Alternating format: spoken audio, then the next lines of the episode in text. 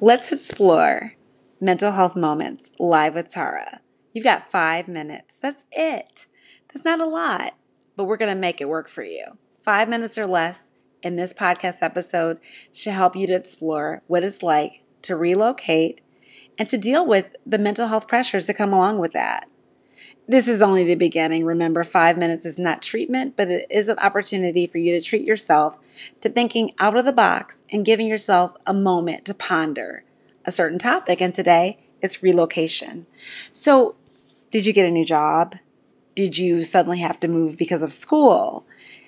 Do you live with someone who says, hey, we're packing up and we're going? There are many reasons why a person has to move. They're not always cookbook, and you don't always have a lot of time to process. But even if you do, the mental health challenges that come with leaving the familiar are pretty obvious, but they're not always considered by everybody, are they? I mean, let's face it. When you have to move, you're packing up your whole life and you're literally putting it in boxes. And we always tell people to be outside of the box, think outside of the box. But you're putting your life into packages you are actually deciding to leave the familiar. That could be a workplace, that could be a school, a neighborhood. In many cases, people love to move, they love to explore and travel.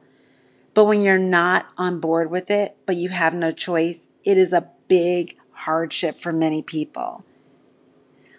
You're basically saying goodbye to everything you know, to things that bring you comfort, and you're going into a place that may be, in many cases, unpredictable.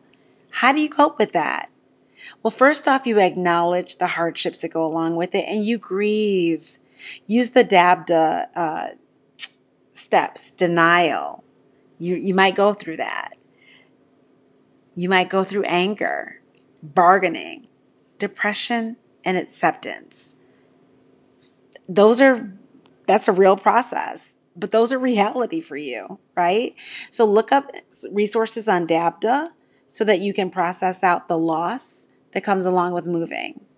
Now that you've done that, now that you've figured that out, next steps, let's see how it feels to get familiar. Find out where your hobbies are located. Who's in your neighborhood? What do you like to do that may be close to you?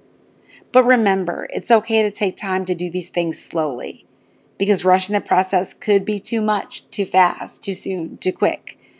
It's okay to give yourself time to actually mourn what you had and get used to slowly what you have now. In many cases, you might say, I'm going to goal set and have an opportunity to make one new friend this month. And maybe that's all you can muster, and that's okay it's possible that a friend is too big of an order and maybe you really just want to find a good ice cream shop and not simply a place that's a chain. And that's okay too. Or you might love ice cream shops that are chains and you're looking for a familiar place that reminds you of home. We're all cut differently. So you don't have to pressure yourself to do something that doesn't feel right. You'll figure it out but it's okay to deal with it slowly and surely. And if you have questions, feel free to reach out to those who might be able to help you. If you need a therapist, look into that. There's plenty of opportunities for clinicians all over. And the good thing is, Psychology Today, gettherapy.org, Therapy for Black Girls, there's lots of directories where you can find somebody that can help you. And those are usually global, which is nice. So remember, this is not treatment, but it is a way for you to treat yourself. And I hope that it's helpful for you today. Thanks again for listening. I appreciate you. Take care of yourself and always, as much as you are able to, be well.